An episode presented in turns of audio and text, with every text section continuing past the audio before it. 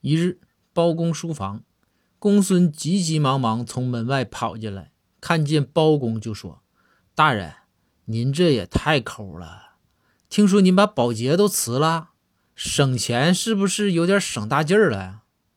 包公回道：“公孙，你急啥呀？